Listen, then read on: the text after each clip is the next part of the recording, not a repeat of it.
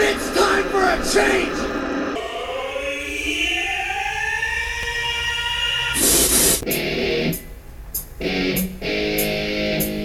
I have so much anger. I feel like I've been raped. In the face! Great Scott! At no point in your rambling were you even close to anything that could be considered a rational thought.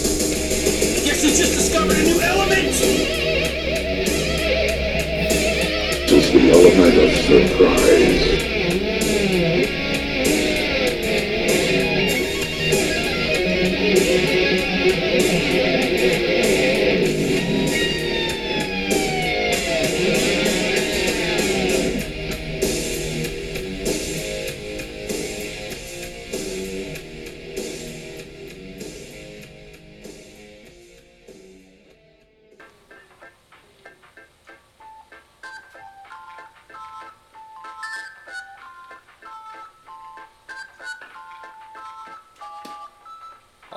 Bitches, welcome to the element of surprise. Buckle your pants, pull up your socks. We might get wet on this ride. That's what she said. Alrighty. Let's get right into it. My name is Chadwick J. Sewitt. I'm your host. This is the Element of Surprise. It's a podcast. It's a mentally irregular podcast where we just take a uh, different look at things that are just uh, considered normal, you know, by everyday society. And uh, we just look at it in a different way. So uh, you can find us at Podbean at eosmentallyirregular.podbean.com. Uh, check out our Facebook page, www.facebook.com backslash EOS Mentally Irregular, and join the Element of Surprise group, the EOS group there. That's where uh, all the stuff that I, you know, more visual things are going to be placed. Um, it's been a rough fucking 40 days, but we'll get into that another time. I just want to do some fun stuff and I've got a lot of fun stuff planned out. So we're going to start off right off the bat with some horrifying commercials. So you might remember back in the day, which was a Tuesday, by the way, um, that there was Orkin, the Orkin commercials. They did the pest control, and they did um, all these commercials where they were like, you know, hey, we'll uh, we'll get rid of your pests for you. So they did it in a, way that they thought would be whimsical and like. Uh, you know, well, let, let me just start here. The idea was that Orkin Pest Control has, you know, pretty much covered all the basics as far as pests that could be in your house: ants, termites, roaches, you name it. They'll they'll they'll get rid of it. Um, in 2011, with the help of a Dallas ad agency, Orkin decided to remind everyone that they can also help you get rid of other types of pests in a funny and whimsical way. Uh, just remember, going into this, first off, that pest control companies play on our fears of infestation all the time. And uh, because of that, it's, you know, I think that's kind of fair. You know, we, nobody wants to have an infestation. Nobody wants there to be like bugs or rats or, uh, you know, giant birds or uh, raccoons, Grimace, living in their house. So Orkin reminds us that they can uh, get rid of that for you. Um, this commercial, however, makes the experience of finding a roach in your raisin bran seem very. It, it sounds. It, it, it would be positively pleasant in comparison to what the commercial's offering. So, we open. The commercial opens, and it's a family coming home from vacation to find some strangers shredding um, guitars like Eddie Van Halen in their fucking living room. And, uh, you know, this would be distressing enough on its own. But one look at the faces of the family tells you that they've just come face to face with something not of this world. Something something is wrong. Something that should not be is happening. Namely, man-sized mutant rats that are just horrifying to behold. And one of these rats who walk as men slowly raises a black clawed paw hand, I don't know, whatever, and he points and he tells that the family he tells the family to their face they were not expected back until Sunday. And his tone literally he, he betrays no fear of these interlopers and only has the mild displeasure of one who must kill before the killing time has come. He singles out uh, the boy in the family, pointing at him, and says that they could, quote, use him on drums. I took that to mean that they planned to skin him and turn him into a ceremonial instrument to be played as they sacrifice the rest of the family to a great rat god. Um, the family backs away slowly, I'm sure too afraid to run, crutching each other for safety, pants thoroughly soaked with urine, and that's when the Orkin Man shows up. And we see the man rats uh, scurry out and they drive past the house in a rusty jalopy. And it's the part of the commercial that's supposed to tell you with Orkin, rats will stay out. But to me, instead, gave off the premise of they're still out there watching and waiting and planning their revenge. Um, Orkin did a complete series of these commercials with these creepy giant pre- giant pests, which I guess were designed to instill the absolute fear of whatever god you personally worship, so that you would call them to eliminate all pests from your personal dwelling immediately. Um, and you can look these up on YouTube, and they're hilarious. Uh, by hilarious, I obviously mean like you know mind-numbingly terrifying, but they are hilarious.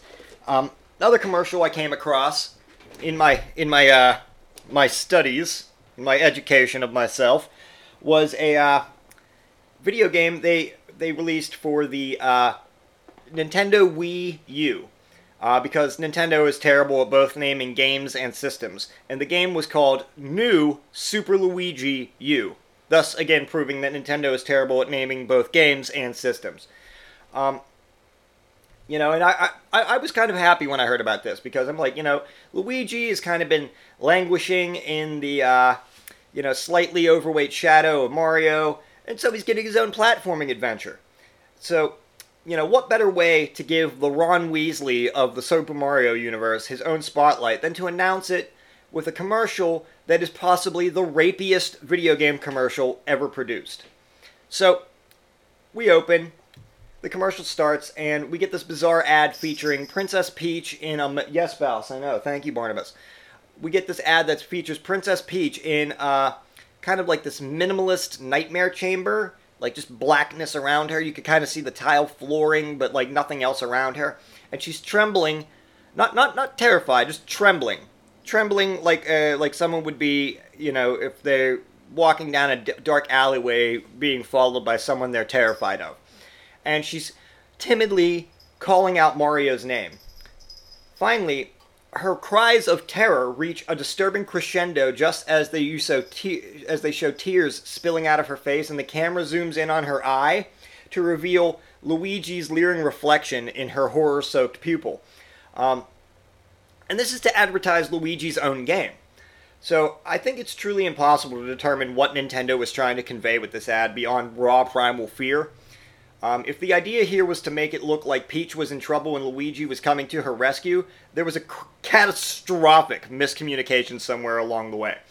Um, also, I, it's of note that Peach's voice catches on the last Mario just as Luigi reaches her, because clearly those were her last words before she was raped and eaten by the uh, by the the plumber who wears green. It's inexplicable that the princess should be so utterly frightened of someone that until now we always assumed that was one of the good guys, unless we've seriously misinterpreted what was going on in the Mario games all these years. Um, and maybe Luigi was sinister, sinisterly blending in with the heroes like Topher Grace was in the movie Predators. Um, I like to imagine that they always shared an uncomfortable silence when Mario leaves to go to the bathroom or the kitchen for some pasta. Maybe Luigi just sat there uh, leering at Princess Peach, just unblinking and like smiling creepily. Who knows? Uh, it doesn't change the fact that she's clearly terrified of him, and he probably raped and ate her. And this is supposed to be, hey, you know, come play uh, the new Super Luigi U. You know, so terrifying. Uh, now, I had to go back to the 1960s for this. You know, I had to go back to the 60s, but I stumbled upon a uh, cereal commercial. Uh, for the cereal was called uh, Rice Krinkles. Rice Krinkles, and they had Krinkles the clown advertise this. So the idea was, you know, before I go into this commercial, I feel like I got to point out two things. First, even though the commercial was in black and white, sanity had already been invented by the 1960s. And so, if a certain cereal company decided to make a commercial starring a clown, it did not have to look up or have to end up looking completely terrifying because, as I said, sanity had been invented. there are lots of non scary clowns in the world. The second thing I want to point out is that the element of surprise accepts no responsibility for any sudden accidents suffered while listening to this description. I, I, I'm, I'm not accepting any responsibility. If you hear this description and you're like, you, you know, you have a heart attack or, or you, you slip and you fall and you hurt yourself, I'm not, I'm not being held responsible for that. Okay? Okay, so this is it. This is the exact moment when humanity's phobia of clowns was violently born. It had to be, because the clown, the clown, it's it's. If you watch the commercial, and I'm going to post this on the Element of Surprise group, its eyes squint when it tells you, not asks you, mind you, tells you that you love post sugar rice krinkles best of all. Krinkles the Clown is the granddaddy of every creepy circus dweller with a painted face that has ever traumatized a child, even those that predate him.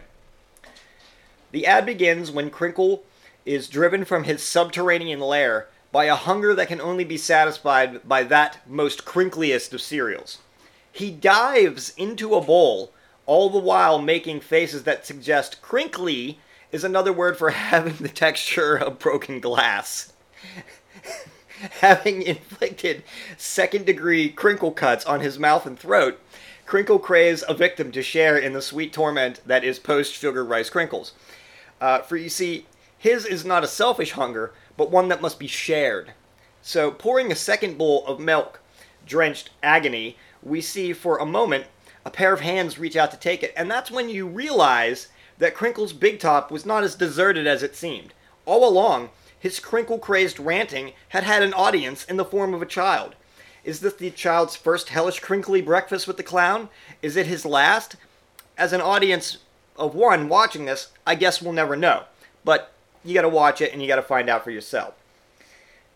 And, uh, alright, so the last commercial I've got for you goes like this. Uh, back in 2001, Microsoft needed an eye catching way to introduce the brand new Xbox system to the public.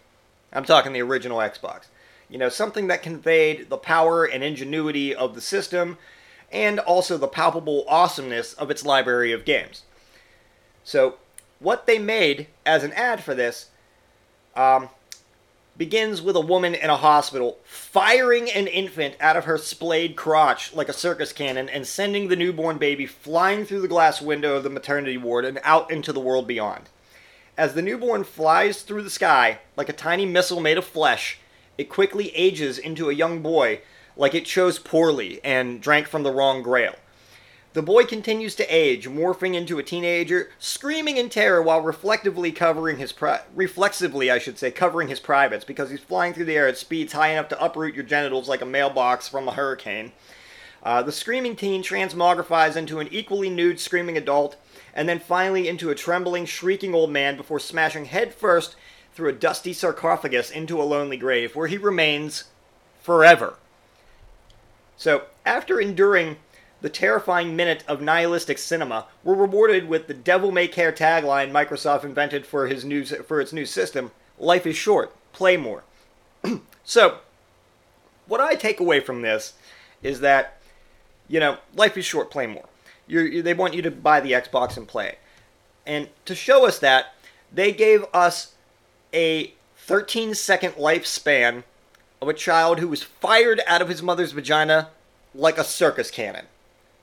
He shoots across what I'm what I can only guess is the northern hemisphere before landing cross country in a grave that was already pre-plotted for him.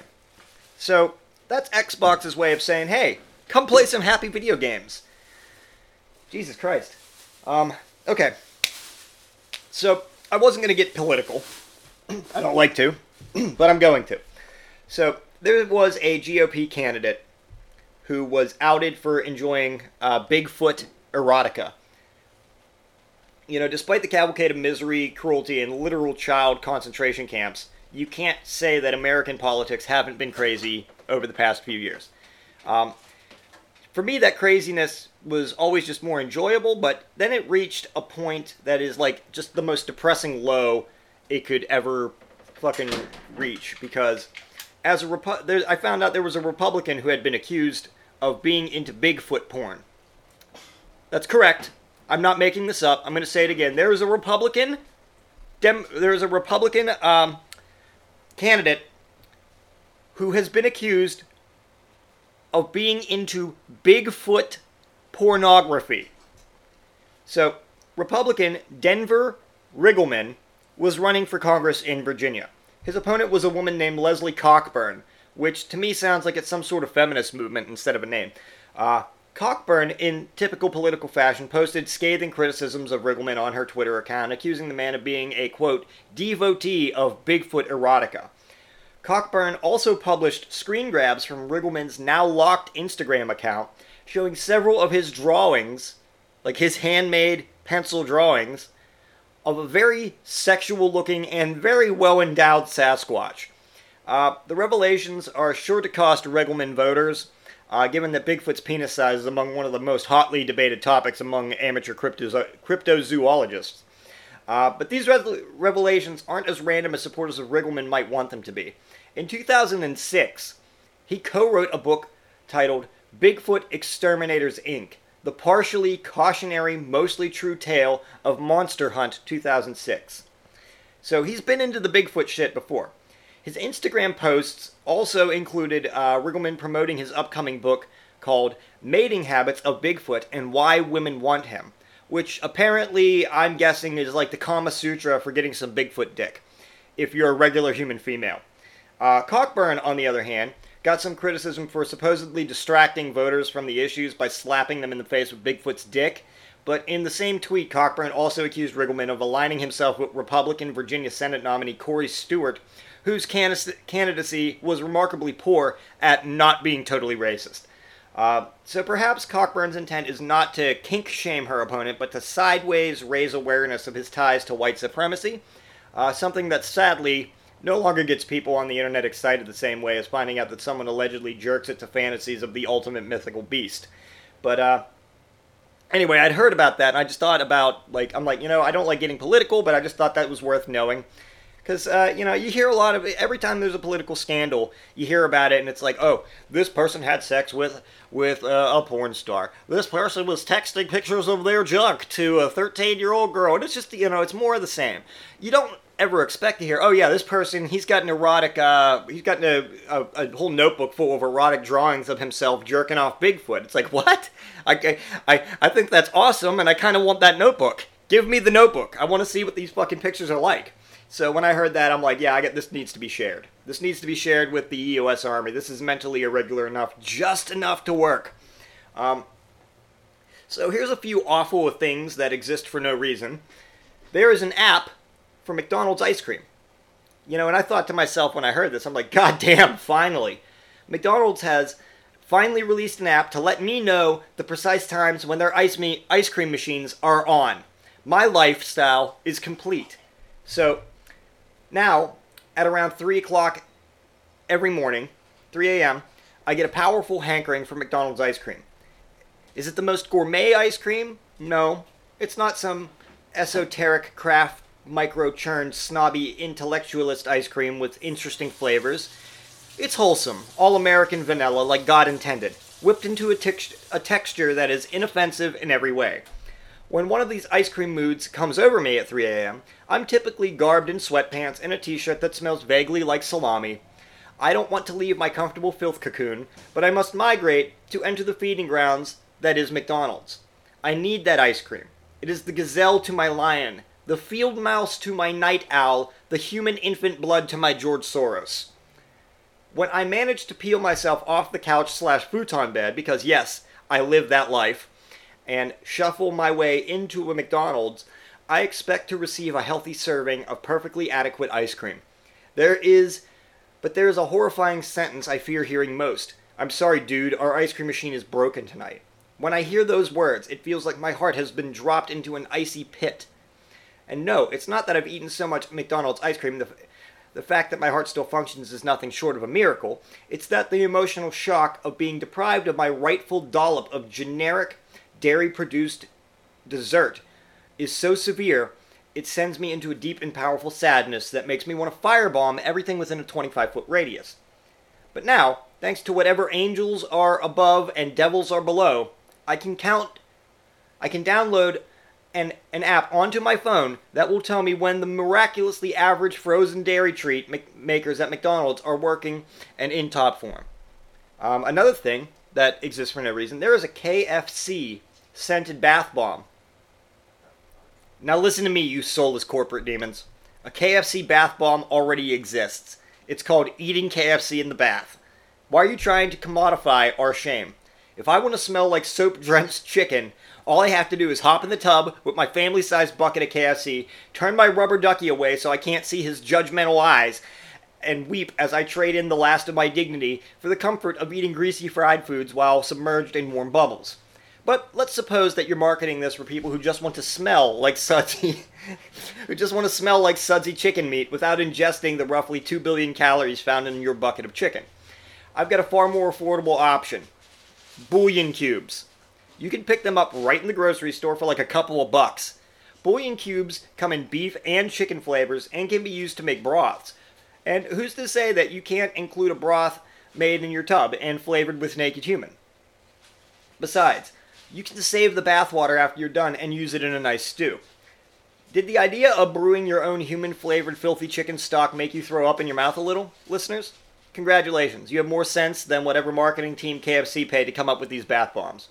But if your secret fetish is being the mushy carrot in a bowl a bowl of chicken soup, then you are out of luck because these bath bombs are for a contest of which there were only 100 quote unquote lucky winners.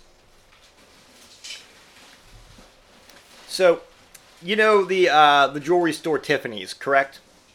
Did you know that you can buy a tin can from Tiffany's and it will only cost you $1,000? I'm not making this shit up. So, it leads me to ask a question though. Hey, rich people, what's your fucking deal? What are you trying to pull here? An $895 dry cleaning bag as a dress? I don't think so. A $1,000 tin can replica? I don't think so. An anarchist anti establishment jacket being sold by the establishment for $350, er, $375? Get fucking real. Is it chic to be poor now, or are you just making fun of me? Either way, you're treading on dangerous waters. When the general non-rich public hears about 895 bag dresses, people start to get angry. When they hear that tin cans are going for a fucking grand, the people start to get so angry their eyes actually produce pow- powerful beams of pure rage energy that can melt glass, and will actively seek out ways to hobble your children like Kathy Bates did in Misery. Right now, the wealth gap in this country is bigger than moats rich people bigger than the moats rich people build around their houses to keep out the poor. I have a feeling taunting the masses with cartoonishly evil versions of capitalism is kind of a bad idea. It's going to make those masses want to brave the imported crocodile infested moats just so they can jizz in one of your $1,000 tin cans, cut your wife's face off, and then wear it like a mask, and then hobble your children like Kathy Bates in Misery. But on the other hand, maybe this is a smart move by the absurdly wealthy. In fact, it could be genius. They're not trying to flaunt their wealth, they're trying to cloak it in tin cans and ratty jackets. When the revolution comes and bands of bloodthirsty, jobless millennials will raid their mansions, they can shrug and point to the largest collection of tin cans in their vaults. Um, and lastly, another thing that exists for no reason edible glitter coffee. Yeah, I won't be drinking this coffee. It makes my heart feel like it's doing a William Shatner impression to know this exists. I also don't live in the United Kingdom, so I have no horse in this race. Uh, but I will defend people's rights to enjoy glitter coffee and presumably the glitter poops that will follow drinking this coffee. Because I get it. Glitter is fun. It's sparkly. And who hasn't wanted to taste glitter? I mean, just a small taste. It looks like sugar. I know that for 731 consecutive days in my youth, I dreamt of nothing more than getting a teaspoon of glitter and adding it to my coffee. It seems like any new frivolous thing that can be classified as girly, which I would contest. By the way, glitter is is definitively girly and gets roundly mocked.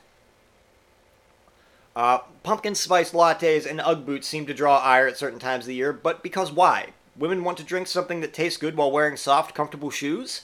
So go ahead, enjoy glitter coffee if you're into it. It's like a disco in your mouth, I'm sure without all the sweaty spandex and gross chest hair of the 1970s. But not me. I'll avoid the glitter. I'll stick to my s'mores marshmallow peeps flavored creamers. That's good enough for me. Okay. So, uh, everybody remember uh, music, music musician Chuck Berry? Remember uh, he did Johnny B. Goode? His uh, cousin Marvin called him from the Enchantment Under the Sea dance and uh, let him listen to Marty McFly playing that song that he would most be famous for. Well, I, I, I found out some information about Chuck thanks to uh, EOS correspondent Bill on the Streets. And because of this information, I, ha- I have to go into detail on it. So, I think it goes without saying that Chuck Berry is one of the greatest guitar players of all time, and one of the inventors of rock music as a whole. Um, in 1990, however, he was also sued for being a gigantic pervert. So, having made all kinds of money from being a music legend, Berry decided to buy a few restaurants. Then he decided to buy a few video cameras, and then he decided to install those cameras in the ladies' restrooms of the restaurants he bought so he could watch some sweet, sweet urination. Then he got the shit suit out of him by nearly 60 women. Of course, Chuck Berry denied it, denied that any he had any knowledge whatsoever of the cameras, and if the cameras were uh, found in the bathroom, somebody else installed them. Probably one of those renowned bathroom camera bandits you're always hearing about on the news, I'm sure. Um, but despite uh, Chuck Berry's foolproof defense of shrugging and looking as surprised as anyone else, he had to pay over a million dollars, which was then divided up amongst the victims. So there are rumors that the uh, the police, after this information came out, raided Chuck Berry's house after uh, these videos surfaced. Um, supposedly, the police found some very nasty home videos at Chuck Berry's residence, and one of the videos uh, supposedly showed Chuck Berry being a give, given a golden shower by a blonde woman. And then, after soaking in her piss, Berry apparently tells her to open her eyes and mouth and asks whether his urine is, quote, nice and salty. Because why not? If something was amiss in his urine, I'm sure she'd know about it and want to point it out to him simply for academic and health reasons. Uh, the woman, so enthralled by being pissed on by Chuck Berry, then tells him that she loves him and asks him for a kiss. To which Chuck Berry responded, he can't kiss her because she smells like his piss. He does allow her, of course, to eat his ass because he was such a gentleman, and during the ass eating, Chuck Berry unleashes a long and very loud series of farts and then says, Can you smell my fart? Now, I'm not going to put this video on here because I do have a little bit of dignity. I'm not even going to put the audio to this video on here because I have a tiny bit, bit of dignity. But I am going to insist you, as my faithful listeners, look this video up and listen to it. Because the decibel level of the fart that he does in this woman's face is astounding. But even more hilarious was the photograph Bill sent me of the look on her face, which is complete shock and fright. In no way had she been expecting this. Her night was probably going to go south anyway, as has been the pastime for most hookers. But little did she know that rock and roll legend Chuck Berry would be pissing on her face, telling her to eat her at, eat his ass, and finally, completely and deliberately uncorking one of the best, best timed and hilarious sounding farts in human history. I mean, at this point, Berry's music career was finished anyway, right? So adding the creepy old man title to his long list of accolades didn't really cause much of a stir. Uh, he's still widely considered to be one of the greatest musicians of all time, uh, proving that trying to watch women pee is perfectly acceptable if you're either a skilled musician or any German on the planet. Okay, moving on. So, last episode, in, in, in our last episode, I went over the uh, the Scott Rogers self defense against bar so bar room self defense, bar fight self defense by Scott Rogers. I went over that in the last episode, but I found one that's even more hilarious, and it's called the Spear, S P E A R, Spear System, Spear System to stay quote rape safe, hosted by Tony Blauer. Now, Tony Blauer, if you look into him, he sells special armor to wear when you pretend to rape people. And also, Tony Blauer has lost his goddamn mind. I don't know if he grew up on the streets outside of a rape factory or what, but he's living on planet Tony Blauer, the, which apparently is the stabbing capital of the universe where nothing goes unraped. Um, Tony Blauer invented the system of Chen Fen Do, which is Chinese for I read a Bruce Lee book and I vote against rape whenever given the option. Uh, so the video begins with Tony recording the intro of how to stay rape free on his balcony, which I'm guessing was his city side apartment. And uh, this video falls apart in less than 10 seconds. First, Tony talks about how he doesn't teach martial arts moves, he teaches a mindset, a concept that will keep you rape safe. He then gets interrupted by a low flying aircraft. Now, where a normal person would stop filming if interrupted, he just instead goes completely insane. He starts incorporating it into his speech. He says, and I fucking quote here, this is classified information. That's why we've got helicopters flying overhead. What the fuck is he talking about? He's a he's recording a description of a concept on a VHS camcorder for retail market and he's protecting it with helicopters? Why? Are there going to be are they going to drop napalm on his cameraman? Are we to believe that the spear system to keep women rape safe is so effective that the government and terrorists alike are constantly coming up with schemes to steal it from Tony Blauer? And how exactly will the helicopters keep the system protected? Will they scream ineffective martial arts tips and hope the enemy spies get mixed up? Plus, who decided that all this information on how to prevent rape should be classified? Shouldn't you be extremely suspicious of why anyone would suggest that? If your goal is to teach people how to prevent rape and how to prevent being raped, shouldn't you want as many people as possible to know the details of it? Then it gets crazier because he warns the viewer, in this case, myself, that people are using listening devices to get this information right at this very moment. But not to worry because he has a SWAT team there to take care of it. I'm serious. He claims to have a SWAT team at the ready to handle spies who are trying to steal his anti rape techniques. And to be honest, I couldn't understand some of the SWAT team part because the helicopters were drowning him out, but he definitely said something that implied there was a SWAT team close by to protect the intellectual copyrights of his karate tape. Now, personally, I think Tony sent the National Guard into his apartment complex that night to rape everyone within earshot of his balcony, and anybody who knew how to prevent it got arrested for stealing the classified information. Uh, the best part of the video, however, is that the whole video is like that. Tony never teaches anything for more than 10 seconds before getting sidetracked by his own gritty and vivid imagination. At one point, he loses track of where he is because he starts ranting about quote, all those damn guys who sign up for rape prevention classes just to prove how they don't work. I don't know exactly what brought him to this this level in his life, but I'm fully of the opinion that when faced with an actual rapist, Tony Blauer would take what he knows about Eastern martial arts, remember a story about a kung fu fighter who was raped, and then tell it to his attacker before hearing a car and announcing that it must be the secret mobile headquarters of his archenemy, Professor Crime. Because that is that's Tony Blauer. I, I actively want everybody to watch the Tony Blauer uh, spear system to stay rape safe because it is it's worth it's worth a watch. It's worth the 10 minutes. It's worth the 15 minute video that they have. And again, like Scott Rogers, you can find it on YouTube. Now, let's talk about an actual martial artist. Not just any actual mar- martial artist. Let's talk about Jean Claude Van Damme. Let's talk a little bit JV, JCVD. Now, I know what you're thinking and I agree. JCVD is arguably our country's greatest president. He has a fight record of 4,078 0 with 831 no contests due to doing the splits and punching people in the balls.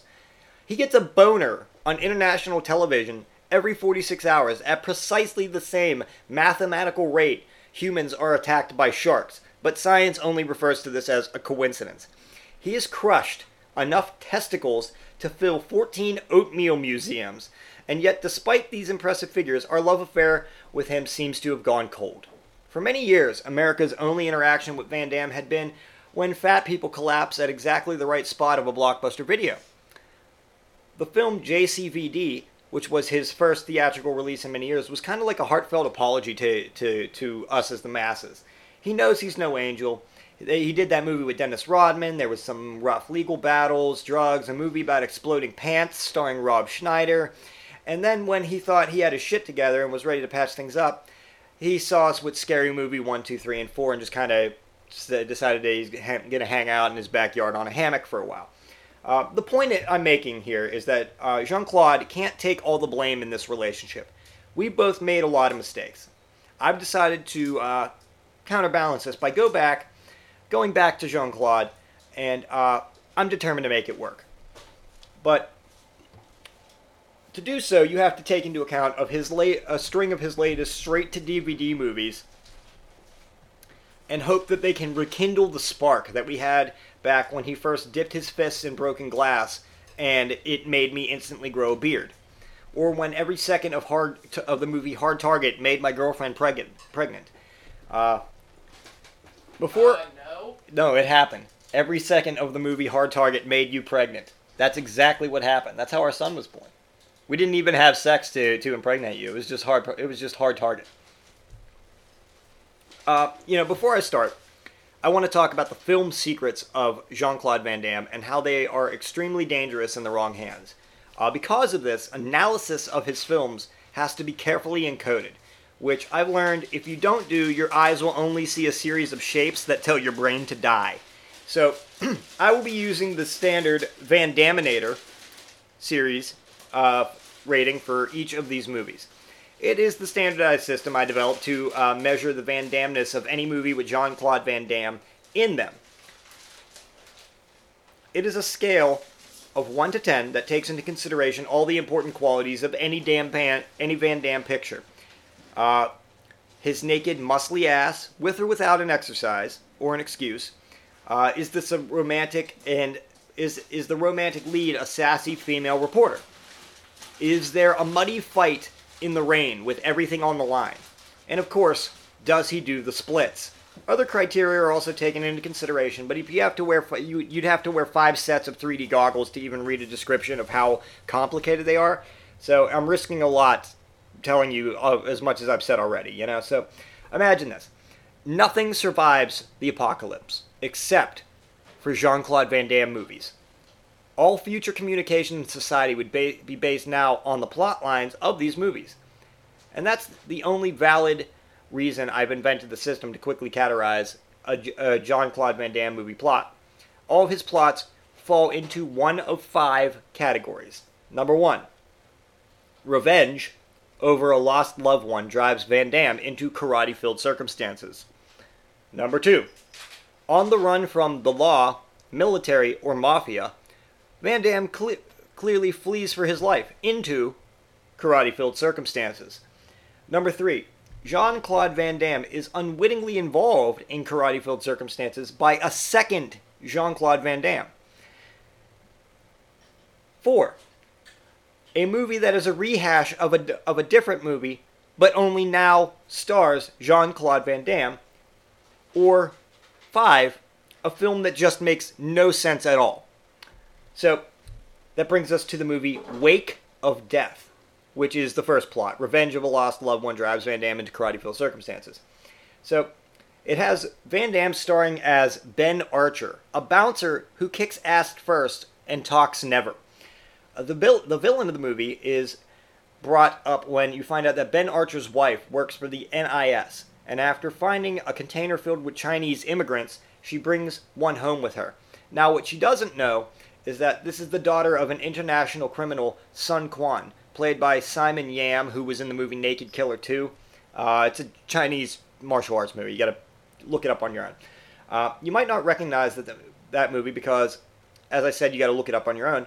It was also distributed with the title Legal Rape, and then again Raped by an Angel, and then finally just Super Rape in the film industry, starring in a movie called Three Different Kinds of Rape is kind of what I call a uh, triple threat.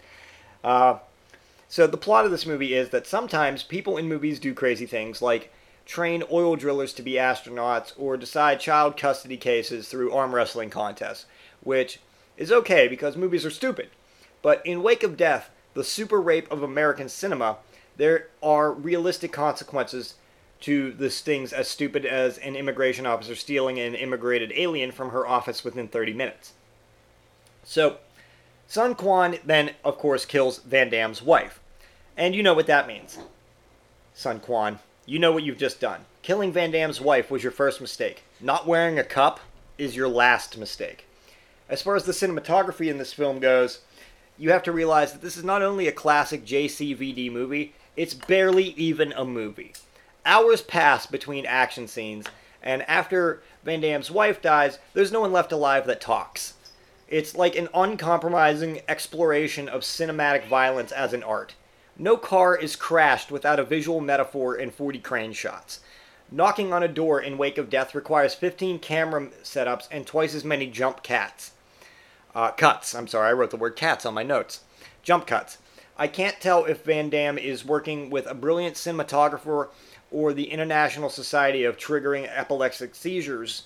Uh, dialogue, as far as when you track down your wife's killer, a normal movie would have you integrate someone and their words would create information depending on what they were put, the situation they were put in. Sometimes we call this language. In Wake of Death, it goes like this Jean Claude and his friends taser someone who might know where Sun, Sun Quan is. Everyone screams Chewbacca sounds while being tied to a chair and then power drilled. And then they put the film into a blender with a bottle of ketchup. My working theory is that Wake of Death is made to sneak jerk off material into killers in prison. Then you get the Hard Corps, which is the fifth plot, something that just doesn't make sense uh, Jean Claude Van Damme plays Philip Sauvage, an Iraq veteran plagued with Iraq flashbacks. Now, the name of the movie again is called The Hard Corps, as in C O R P S, cores. Uh, I don't understand how I made it all the way to 2006 without anybody thinking of the name The Hard Corps as a movie title because that's like being the guy who invented the barbed wire tattoo. It's so simple and clever that you're sure someone must have done it already and was probably just like, no, we, no way we can name it that. But anyway, it's about a former boxer turned uh, business mogul, and the rapper determined to kill him. If the Deadliest Warrior did an episode where the historical figures in question were Suge Knight and George Foreman, and the result was to find out what would happen if they met in a field in the field of battle, this would be the movie that based that it's based on. And George Foreman gets Jean Claude Van Damme as his uh, gets Jean Claude Van Damme on his team. The rapper factor. Jet Li and Steven Seagal both revitalized their American careers by sharing the spotlight with rappers like Mos Def and DMX. But fuck that. Jean Claude Van Damme only shares the spotlight with one man, a second Jean Claude Van Damme. So, despite its hip hop theme and almost entirely African American cast, it's as approachable as the hip to the hip hop community as a haunted uh, hockey game at Burning Man. The twist in this film, however, requires Jean Claude Van Damme to protect the uh, boxer from the rapper, and here's where the film gets completely insane. Instead of letting Van Damme put together a trained security guard force, he has to select from random people at the gym. And if you're hoping there's a good reason for this, you've got to be fucking kidding me. If the boxer had told uh, Van Damme to select random homeless people for the uh, barbecue of destiny ribs cook-off, it would have made about as much sense in, re- in relation to the rest of this screenplay. JV- JCVD, accustomed to madness, however, is unfazed by this assignment. He selects a small Asian man doing spinning moves and another guy doing cartwheels. Then he recruits a cowboy. I think in the director's cut, he also gets an Eskimo and a Teen Wolf who fit together to form a truck. Uh, he also he almost overlooks a miniature miniature kickboxing girl until she, until she proves she can fight by standing toe to toe with Van Damme's kneecaps and wildly missing him with 300 punches in a row.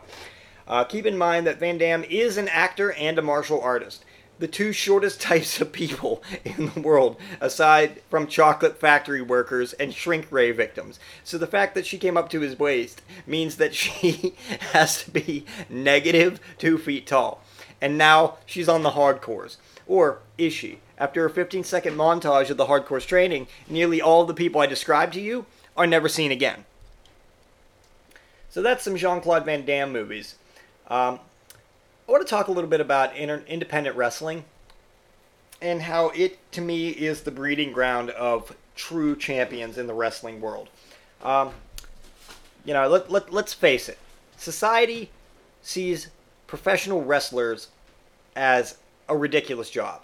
If you're getting paid to participate in a fictionalized romp consisting of men in tights pretending to injure, injure one another, That's that. Society's not going to look at that as a real job. But like most jobs, I'm here to tell you it only looks easy from the outside. Now, I have a friend. His name on the independent circuit is Mickey Gambino. And Mickey Gambino is an independent wrestler. But there's a whole bunch of fascinating and horrifying things that you probably didn't know about the sport that I've learned from him, from, from living vicariously through his career. Number one, the referees are often the ones who tell the wrestlers what to do next. If you ever look at the referees, be it on WWE or in the independent circuit or whatnot, you'll see that they have a little little hearing device in their ear. And you know, why does a why does the referee need an earpiece? Well, he, he the truth is is that you wouldn't think a, a referee would need much of anything. Isn't his job to just kind of sort of watch the match and conveniently get distracted when the evil wrestler does something shady? That is basically the ref. The ref is the guy actually, in actuality, basically directing most of the action. The wrestlers know what they're supposed to do up to a point, but they're not the writers. They're not in charge. There has to be someone directly commu- in communication with the guys organizing the match to deliver instructions to the ring, such as in-match changes to the script, and uh, that someone is often the referee he gets directions from his set, from the agents who set up the matches, or in the case of the uh, World Wrestling Federation, or I'm sorry, WWE, Vince McMahon himself, through an earpiece. So when you see the ref talking to wrestlers, he's not offering warnings or stern reminders of the rules. He'll call out the next spots, or which is you know in business terms for the moves for the wrestlers. They need a reminder. Stop matches from going too long, and make sure that the match has the right flow. Sometimes a decision can be made to change an outcome in the middle of the match, and the ref can jump in to do a quick count the next time the designated loser uh, hits the mat. Here's how the process works a script is written, although I do want to point out that there is uh, professional wrestling is quickly becoming more improv, improv, it's more improvisational. Uh, both in the indie leagues and uh, definitely more in WWE because the promoter is um, they, but they are used to approve these scripts and the outcome, and then everyone learns their lines.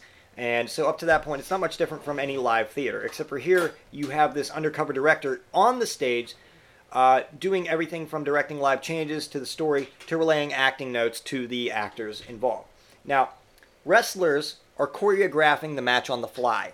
A lot of people don't know this. A lot of people think that they go, you know, they work like for weeks coming up, okay, let's go to the gym, let's work this match again, let's work this match again. But that's not how it is. Um, you know, it's not like live theater in that aspect. You know, if one player decides to improvise and the others aren't into it, somebody can wind up in a fucking wheelchair in pro wrestling. Uh, this is what most people don't get about pro, uh, pro wrestling. It's scripted, not fake. Scripted means the moves are worked out by all trained parties to be as safe as possible but the wrestlers don't get to rehearse the match move by move. It's not like a fight scene in the movies where a performer may spend weeks working out the choreography, yet every move needs both because every re- move needs both wrestlers cooperating perfectly or somebody's neck will get broken. That means they need to talk to one, each- one another. Ever watch a match and notice how one wrestler will do a move where he's just kind of holding the other guy's head for a bit, maybe in a side headlock or an armbar for no particular reason, this frequently used move is called a rest hold. Not only does it give the wrestlers a chance to take a breather, but they can also communicate with each other about what they're going to do next. This is either to remind the other wrestler what's coming up, or to say, hey, how about you throw me headfirst into a stack of steel uh, beams? Sometimes we're not even that subtle in the ring. They just shout out under the cover of the crowd what needs to happen next. Listen closely, and you can hear it sometimes during the broadcast. Now remember, there's a sometimes huge, live audience there. There are no timeouts, and anything that goes wrong has to be smoothly covered over without breaking the flow of the action. So you might notice that these are exactly the type of quick creative decisions that are difficult to make in the dazed moments after you've been bashed in the head with a folding chair. And yes, the moves do hurt. Wrestlers sometimes do go quote unquote stiff. Stiff means that they are forcing things to look as real as by, possible by actually hitting the other person. Uh, wrestling legend Vader, God rest, had a reputation for going stiff. That's how Mick Foley lost a fucking ear. Um, number three, injuries in pro wrestling are very real and very common. So, It's true that wrestling scripts also uh, often include fake injuries as part of a storyline, but behind the scenes, real injuries are constant. Wrestling is the most physically demanding sport out there. There is no off season and not much break between matches. Lacerations are a daily occurrence. You suffer numerous knee and ankle injuries, and some injuries are so brutal that they need to be edited out of your television broadcast. Uh, get hit in the head with a forward object at the wrong angle, and suddenly you've got a gash on your scalp that takes 22 staples to close. There's been a lot of controversy about all the con- concussions in the NFL and the long term effects on player health. Well, pro wrestlers have a death rate 20 times higher than that of NFL players. Pro football players only lost six players directly from injury since 1970. Meanwhile, between 1997 and 2004, 65 pro wrestlers died of heart attacks, growth enhancements abuse, and other causes directly related to wrestling. This isn't to downplay the health problems other athletes suffer, mind you. Long term effects of head injuries are terrible no matter how you look at them. The point is, I'm making here is that only one of the above is thought to be a fake sport. What makes wrestling so brutal if most of the punches aren't actually landing, you ask? Um, let's start with the ring they're getting slammed into. It looks pretty soft, but it's actually just a thin piece of plywood placed over thinner mats and a bunch of steel sp- springs underneath that. Look at the ropes that they get thrown into. Those are actual.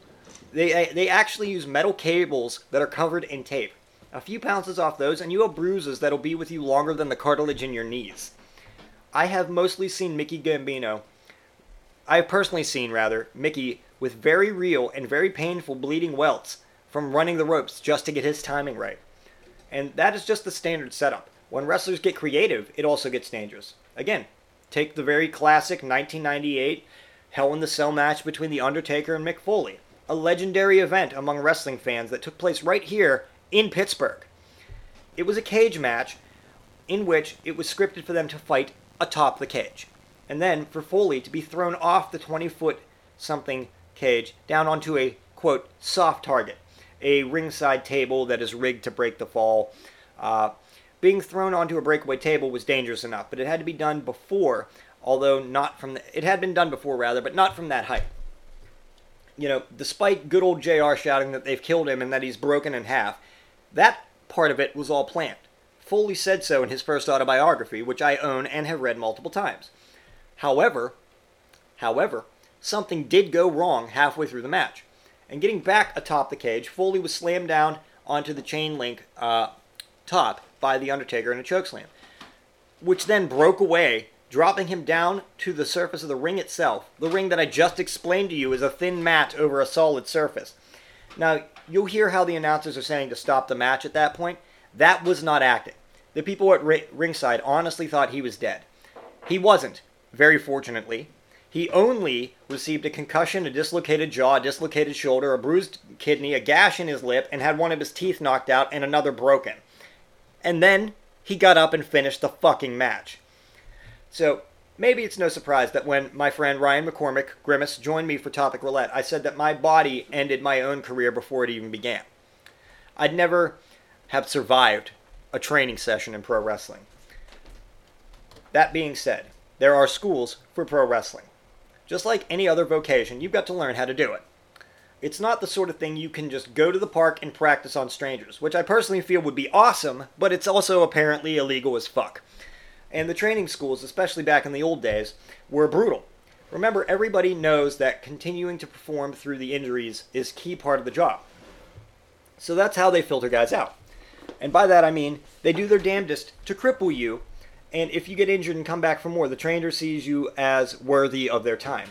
Hulk Hogan, famed wrestler and enemy of all shirt sleeves in history, had his leg broken by his trainer in first set in his very first wrestling training session. That is a fact. Look it up. It's not quite as brutal these days, but as long as wrestling is wrestling, the training is not going to be about seeing if you can survive the equivalent of getting repeatedly run over by a spandex wearing garbage truck. And that's how it is. Injuries are just seen as part of training and part of life for a wrestler. And lastly, almost all wrestling positions are very low pay. For beginners in the independent circuit, earning $50 a night is considered a good night. In the indies, that's about as good as it gets, other than a few exceptions, such as a wrestler is well known, uh, and loved. Like when Raven left the WWE to go back to the Independents in 03, he got paid like $400 a show. Yeah, it's understandable, but still very low compared to like a live television WWE contract, which in and of itself is still very low. So let me put it to you this way: unless you're at the top echelon in like the WWE or Impact Wrestling or the upcoming AEW, where the top people make upwards of 10 grand, 10 million a year, you're not going to make a living from working as a pro wrestler. It's like a pyramid where only a few guys at the top get to make big money and they become beloved stars that you see each week. The average promoter at the indie level just can't afford to shell out a lot of uh, fucking money. So if they bring in a guest star for a show, like, you know, famous wrestler Mick Foley, they've likely saved up money a bit for that. They've been saving money for a while for that. Certain promoters can pay more, especially if they're an established company, for example. Uh, Resistance Pro Wrestling in Chicago, I've heard, pays pretty well, thanks to being run by Billy Corgan. But um, even with all the power of mid 90s alternative rock backing your event, it still may not pay enough for most wrestlers to go full time. Your average independent wrestler likely works a regular 9 to 5 job and tries to wrestle anywhere from 1 to 10 times a month, depending on what the schedule will allow. Now, anyone who knows uh, Corey Graves, the announcer on uh, WWE Monday Night Raw and WWE SmackDown, anybody that knows him personally will ask him. I want you to ask him what it's like for uh, Ster- what it's like these days for Sterling James Keenan, and he will tell you some serious shit. You can ask Mickey Gambino too, and he'll tell you what 15 years in the Indies is like. Even in the WWE, the pay for most wrestlers isn't great. Not everyone you see on screen is a well paid regular. Local wrestlers are hired all the time for shows even not to wrestle. Sometimes the script calls for security guards or the police to come out and escort a wrestler away. And a lot of times, those are the uh, local wrestlers hired for event. A very lucky few get to enter squash matches. Now, squash matches are where they get to fight a, a famous wrestler and lose very badly to make that wrestler look strong. I know some wrestlers who worked for the WWE in a few minor appearances, and the top pay was around $300 for a tournament. Uh, while that is a quick buck, remember that those that these wrestlers have to go right back to their regular jobs. As a matter of fact, Mickey Gambino got hired for a uh, security role on WWE Raw back in the year 2000. I think it was 2005, where Kurt Angle came out. It was the match where Kurt Angle put he he had the uh, the gimmick going where he would bet his Olympic gold medal on the line that he was so good no one could beat him, and then he lost it to Eugene the uh, WWE's attempt at uh, being, you know, uh, mentally handicap friendly.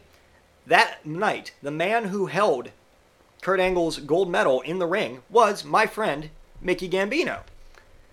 So, uh, you know, that's what happens. These wrestlers go right back to their uh, jobs. Even among the headlining wrestlers in the WWE, the guys who are taking home six figures have to deal with the fact that A, they can't do this job forever, and B, the WWE has no health insurance. So these are all horrific daily injuries that huge salary diminishes with the medical bills. And if you want to buy health insurance for yourself to cover them, make sure you're sitting down when they tell you what your premiums are once you tell them what you do for a living. So, to review, it's almost as if pro wrestling is built on a system designed specifically to filter out all but the absolute craziest of human beings, which actually makes sense if you think about it this is just a little insight for you. I just felt like giving everybody a little hint about some behind the curtains look at the uh, pro wrestling world, and uh, you know, kind of why I love it so much, and also why I'm sick of people calling it fake.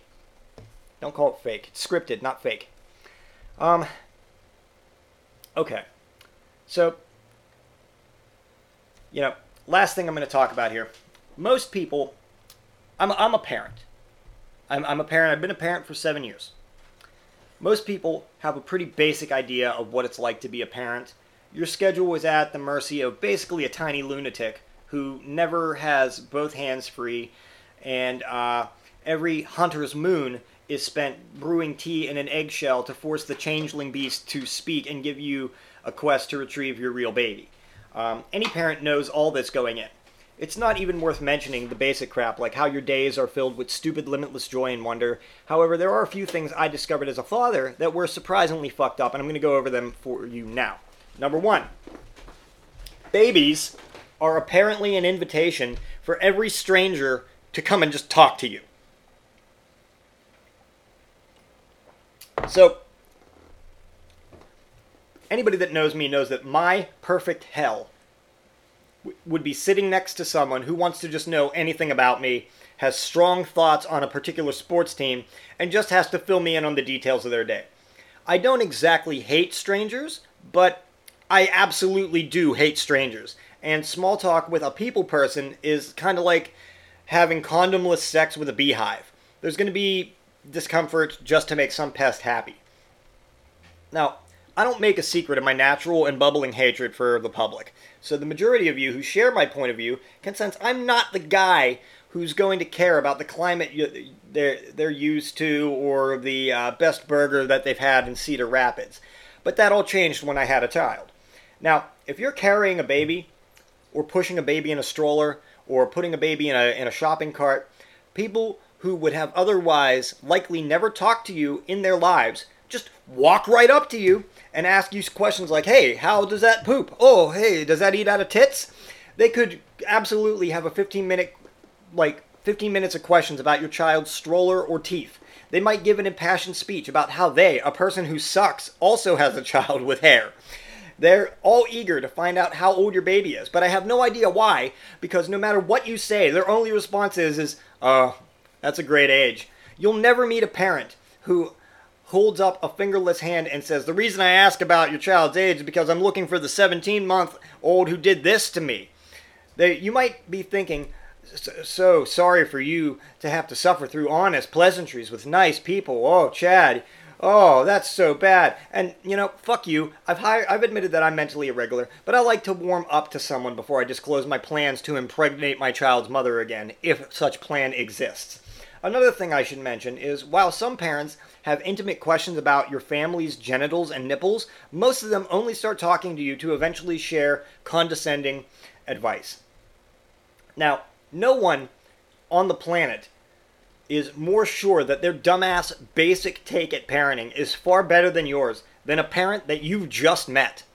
It doesn't matter if they're the head of a loving household or an oxycodone addict who can't figure out the whole wire hanger abortion thing.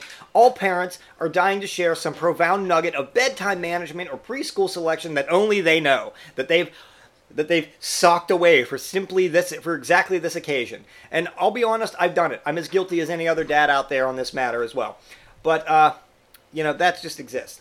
Number two, baby entertainment is robot generated insanity. When you watch Sesame Street as an adult, one of the things you'll notice are the little moments of insanity in it. It's a show put together by, I'm sure, well intentioned educators using, I'm sure, the latest research on child development, but every now and then something truly inexplicable happens. After a short sketch about stamps, they might show two cartoons craning into each other in the air, and the, the, uh, the, the number five is created out of the smoking remains, and that never gets mentioned again. Then a fireman might run onto the screen and say only the word cooperation. Sesame Street is a special level of crazy.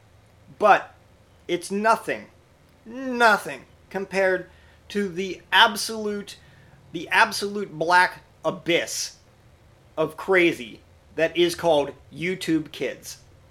Now, no matter where you start on YouTube Kids, you are never more than two two clicks away from a six-hour marathon of a Taiwanese murderer using his tiny baby hands to pull toy or, toy toys out of eggs. You will have to watch this happen. And you'll balk in amazement at the fact that this has got 670 million views because the machines have long ago worked out how to hypnotize babies. They will stare at these chains of videos until the world collapses around them and they are mummified, knowing only the lyrics to Baby Shark. I once took a tablet from my son after the algorithm had taken hold. The resulting tantrum taught me not only where the best places in my kitchen to hide and weep were located, but also the terrible truth that lie beyond the veil. That truth being that the goal of these videos is to take the longest possible shit in your child's brain. For instance, maybe a rhino gets dunked in green paint, while a narrator moans the Russian word for green, before the Incredible Hulk pumps his dick at you. The end result, you sort of learn the color green, but you're kind of learning it only in the same way that the CIA might learn the effects of marijuana by watching that show Reefer Madness. I'm worried you're. I, I, okay, let me take a second here. I am worried that you're picturing a bunch of low budget videos made by very bad educators. And let me tell you now, you naive fool, that those types of videos only make up the outer reaches of a galaxy swirling around a, cure, a, core of computer generated anti logic. One or two more clicks, and your child will skip past the shapes and colors and enter a loop of videos where nothing has a point. The same song will get remixed a thousand different ways as a CGI animal does aggressively random things. It's like being at a rave and dropping acid, only for everyone and everything to instantly turn into lizard monsters. Now, these aren't all at all like the crazy videos that regular YouTube queues up for adults about science being fake or Nazi being pe- Nazis being people too. No, YouTube Kids consists of a primordial lunacy your mind has no context for. Cats will drive larger cats onto hands made out of dinosaurs. Gorillas will feed bananas to cows as an entrance fee to a water slide. They are so fucking pointless and deranged that your child has no choice to, but to be memori- mesmerized by them. Aggressive data collection has determined exactly how to speak to the soft, unformed parts of toddler brains, and it's being used to share with them only madness. You know when your internet stops working for a few seconds? That's the lag from when YouTube Kids digitizes an unattended baby and they're now part of the algorithm, like in Tron. And Tron can't even help them in this part. They're just part of the system now. Now, lastly, as a new parent, your new parent brain is going to look for baby products that uh, are going to say that there's the safest and most educational for your child. In a lot of ways, being a parent lowers your defenses. You're desperate to succeed at any cost. You have no clue what that means, and you're always a bit sleep deprived and thereby delirious. Now, these things combined make you an ideal mark for grifters. For example, say you're walking through Target and you notice a section for something that pre warms the packet of baby wipes that you use to clean shit off your baby's ass when changing its diaper. As a new parent, or as a regular consumer, you're like, nope, that shouldn't exist. There's no purpose for that. But as a new parent, your brain shrieks, Holy fuck, we're supposed to be warming those up? How much frost damage has my baby's ass taken already? And you immediately call the pediatrician. It is a product that you realistically never will need, which on the best day, on, on its best day, might make your unpredictable screaming baby 1% less unpredictable and screaming. But at the moment you buy it, it's going to be the most comforting $40 you ever spend. Let me ask you a question. Have you ever heard of a VHS set of tapes called Baby Einstein that promised to make your baby a genius? Well, with the help of Oprah, or as she's known locally, Satan, and millions of confused, mindless parents, it grew into a $400 mil- $400 million business. It was nothing more than camcorder footage of toys while voices said unrelated words in random languages. It was both total bullshit and the perfect crime. After all, how do you prove your child didn't get smarter from seeing a toy train called a train in German? What do you do? You trap them in a maze? Do you, do you put them on a train? The fact is that when you truly want to believe something, your brain is nice enough to turn off its ability to spot obvious lies, which is why the wall is going to keep us safe, right? So, also, this is why it took 10 years for anybody complained to the FTC about Baby Einstein. They then took another four years before researchers actually looked into it, and this is going to seem very obvious to you after you hear it, but it turned out that the only difference between a baby Einstein baby and a regular baby is that one baby had verifiable idiots for parents who spent shitloads of money on VHS tapes of Baby Einstein. Um, I like to think that there are effective educational learning toys out there, but in truth, there's virtually nothing to stop a sweatshop owner from slapping the word learning on a plastic fish that makes a fart sound. Now, lastly, as a parent, I've learned this babies are an excuse for every shitty impulse you will ever have. So, let's begin with this. Have you ever threatened to kill somebody? Maybe not anyone specific, just a directionless intent to murder. As a parent, you will find yourself doing this all the time, proudly and publicly.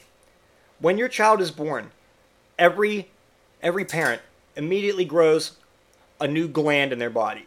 This I call the Liam Neeson gland. And its only job is to flood your mind with the thought of killing people for trying to do tor- terrible things to your family. But since we live in an overwhelmingly safe world, indulging in these fantasies takes a lot of imagination. You might think, like, why would a man be alone at the mall if not to have sex with my son? Every fucked up bit of paranoia from toxic depths of your soul gets brought to the surface and, bre- and rebranded immediately as, quote, doing whatever it takes. Bless you. To protect my family. Uh, sometimes, parents don't even need a specific reason to threaten homicide, they just simply do it. The only difference between a serial killer's manifesto and a completely ordinary conversation with a parent is that the serial killer will have slightly fewer bags of human shit in their home. Children make you feel like the good guy in every argument you ever you will ever have, especially when you're so very clearly being the asshole. You can proudly hold up an airport line all day if you have a kid. You have the moral high ground in any financial disagreement because the other person is quote literally taking food out of your child's mouth everyone who is not the other parent to your kid is instantly public enemy number one, and they stay there permanently, even though you never intended to put them on any list to begin with. You literally become the worst version of yourself, and all in the name of being selfless. You feel good, like you've accomplished something. For all their screaming and peeing, babies actually translate all your behavior into perceived heroism. But in reality, you're just another douchebag. You're just another person who procreated for the sake of procreating, and now that you've passed your genealogy on to an, to a, a, a basically what it uh, equates to a, a bag of meat that can't do anything for itself, except for maybe watch YouTube Kids and hear the same song go. Over and over for 45 fucking hours while a CGI bear pulls its eyes out of its own socket and swaps the eyes with the C- those of a CGI duck. You don't give a shit. You're like, hey, you know what? It, kids being kids. That's what it is to be a parent. Oh, you just don't understand because you don't have kids. And you, it, it makes you a terrible fucking human being. It made me a terrible fucking human being, but it also filled me with so much joy and love that however terrible I become, I, I feel completely justified in in every way. And I, there's, there's no way for, for me for you to crawl out of that hole after you become a parent. There's no way for it to happen. You you're stuck in that hole. You literally dug that grave, and now you've got to lay in it. You've got to lay in it while they while your baby fills the grave up around you with bags of its human shit. Thank you, thank you. This has been the element of surprise. I hope you've all enjoyed it. Um, that being said, I don't know when the next episode's going to be. Uh, being completely transparent, we are moving to a uh, new apartment because the apartment we're currently in is going to be bulldozed. We found that out. Uh, there was a lovely knock at the door one day. Hello? Oh, it's Tess. Tess, the landlady. Hi, Tess. What brings you by? Oh, I just wanted to let everyone know we're going to be evicted. What do you mean? What do you mean be evicted? We're never late on our rent. We are. We follow all the guidelines of the lease. We're very good tenants. You. Oh no no no no! It's just the land has been sold, and uh, they're going to turn it into a car lot. And so, in three months, in the beginning of September, all this is going to be bulldozed. Oh, okay. Well, that narrows it down. So, you got three months to get out and find a new place because they're going to bulldoze your home. So, we're in the process of moving. That being said, I don't know when the next episode's going to be. Just hang in there. Uh, that's also why it's been so long between episodes here. But uh, that being said, before I leave you go, as always, check out a Fireside Chat podcast hosted by my friend Ryan McCormick. Uh, check out 4 a.m. Knows All of My Secrets, hosted by Ryan McCormick and Tiffany Moore. You can find both of those on Libsyn.com as well as Stitcher and uh, um, iTunes. Very, very, basically anywhere you can find podcasts is where you can find those uh, those uh, at. Uh, check out the McSauce podcast, hosted by Ian, Paul, and Matt. That's available on Podomatic.com. Uh, they also have uh, stuff up on YouTube. Check out Case in Point podcast, hosted by uh, Jody and Justin. Um, that is on audioboom.com and also on YouTube. And then, you know, lastly, I just did want, I also forgot to promote, uh, check out the uh, EOS, the Element of Surprise um, YouTube channel where I just put up videos of mentally irregular things. Um, that being said, thank you very much for your time and cue the fucking bear music.